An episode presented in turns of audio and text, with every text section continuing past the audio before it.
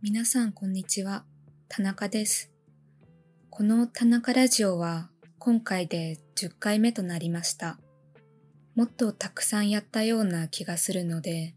正直、あれ？まだ10回なんだという気持ちです。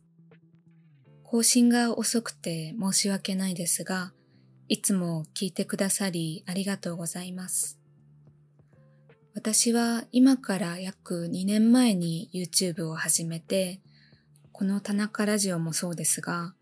これまで日本語学習に関するいろんなコンテンツをコツコツ作ってきました。よく私の友達や視聴者の方から、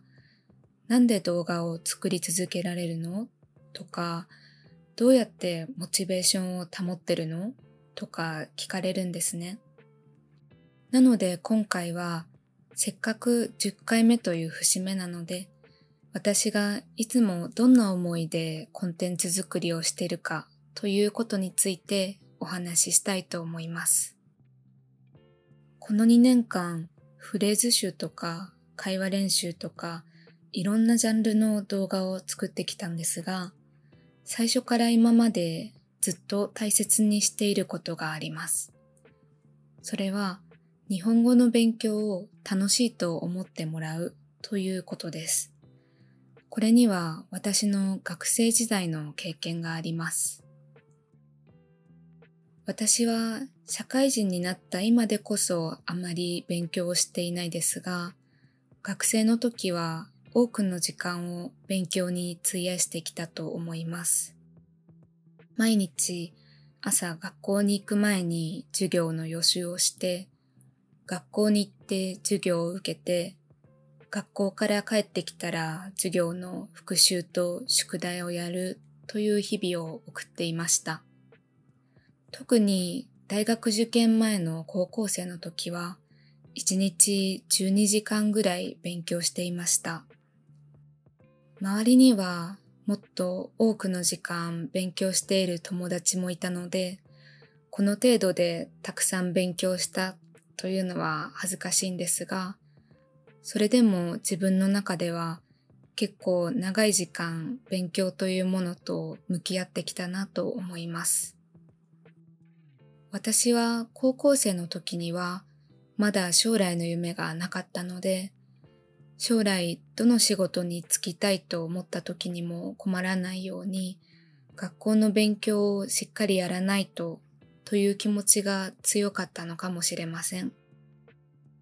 今でこそその時授業で学んでいた内容は面白いものもたくさんあったなと思えるのですが、当時は毎日の宿題やテストの準備をこなすのに必死で、勉強が心から楽しいと思える余裕はあまりありませんでした。それに学校のテストでは毎回順位が出ていたんですね。そういう競争は本当は好きじゃないんですが、せっかくならいい数字を取りたいという欲があって、自分にプレッシャーを与えて勉強していたと思います。何不自由なく勉強させてもらえるのはとても恵まれていることなんだということは十分分かっていても、問題集を前に何時間も机に向かっているとき、楽しくないな、辛いなと思うことはよくありました。少しでも楽しく記憶に残るように勉強するために、文字ばかりの教科書の隅っこにイラストを描いたり、ノートに図を書いて授業の内容をまとめたりしていました。それでも覚えないといけないことの量が多かったので、ただ詰め込んで覚えることもよくあったと思います。そういう経験があるからこそ、日本語を学ぶ皆さんには、勉強することを楽しんでほしいという思いがあります。もちろん、どんなことでもそうですが、何かをマスターすることは楽しいだけではできません。日本語を学ぶ皆さんも、時には漢字の数に圧倒されたり、うまく話せない自分にイライラしたり、日本に来た時には嫌な思いをすることがあったり、ホームシックになったりすることもあるかもしれません。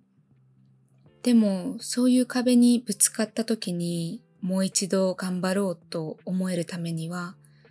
日本語を楽しいと感じた経験が必要だと私は思います。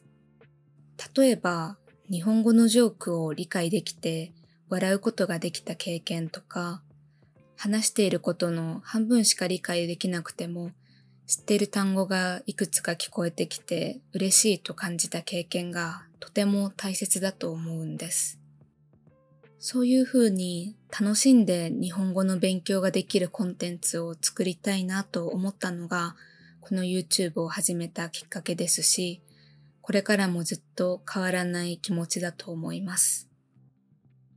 これからも少しでも多くの方に日本語の勉強を楽しんでもらえるように、面白くてユニークなコンテンツをたくさん作っていきたいです。はい。ということで、今回は10回記念ということで、ちょっと自分の話をしてみました。いつもはなかなかこういう話をする機会がないですが、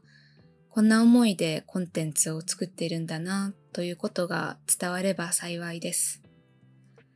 さて、今回もエピソードの中に出てきた単語や表現をいくつかピックアップして PDF を作りました。無料なので概要欄のリンクからぜひダウンロードしてください。お便りコーナー今回も田中ラジオに送っていただいたお便りを紹介します。今日はフィリピンのチャチさん。田中さんの普通の一日はどんな感じですか？そうですね。まず7時半ぐらいに起きます。本当はもっと早起きしたくて、目覚ましは6時45分にかけてるんですが、なぜか最近は起きると7時半になってます。そして朝ごはんを食べて、仕事を始める前に15分ぐらいストレッチをします。その後9時から夕方まで仕事をして、終わったら散歩に出かけたり、スーパーに行ったりして晩ご飯を作ります。その後は YouTube を作ったり、本を読んだりして11時ぐらいに寝ます。平日はだいたいこんな感じです。私は家で仕事をしているので、なるべく運動不足にならないように少しでもストレッチをしたり散歩をしたりするようにしています。ぜひ皆さんの一日もコメント欄で教えてください。それでは今日も聞いていただきありがとうございました。日本はまだまだ暑いですが、同じように暑いところに住んでいる方は熱中症に気をつけてくださいね。それではまた次回お会いしましょう。